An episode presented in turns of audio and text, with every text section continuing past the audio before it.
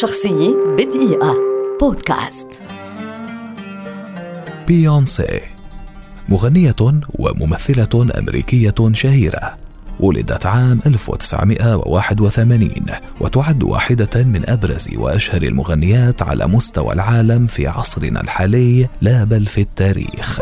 شاركت في مسابقات غناء ورقص مختلفة عندما كانت طفلة وأصبحت مشهورة أواخر التسعينات كمغنية رئيسية للفرقة الغنائية النسائية Destiny's Child. وقد أدى انفصال الفرقة المؤقت إلى صدور ألبوم بيونسي الأول Dangerously in Love عام 2003 والذي بيعت منه 16 مليون نسخة وحصل على خمس جوائز جرامي بعد انفصال Destiny's Child نهائيا عام 2005 أصدرت بيونسي ألبومها الثاني عام 2006 والذي تضمن أغاني نجحت عالميا.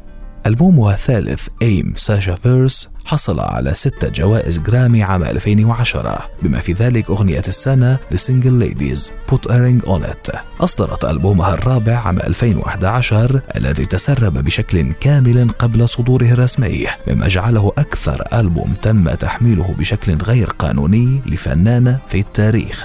ورغم تسريبه بيعت منه أكثر من ثمانية ملايين نسخة عالميا.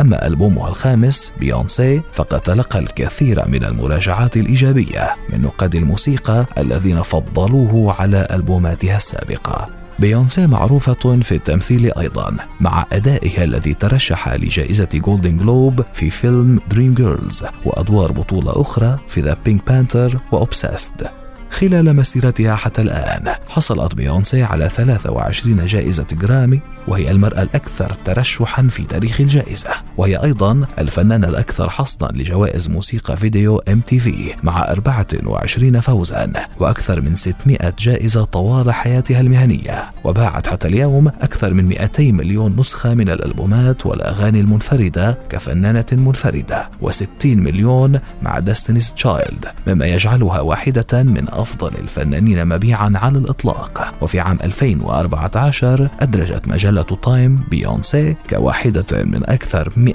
شخصية مؤثرة في العالم. شخصية بدقيقة. بودكاست.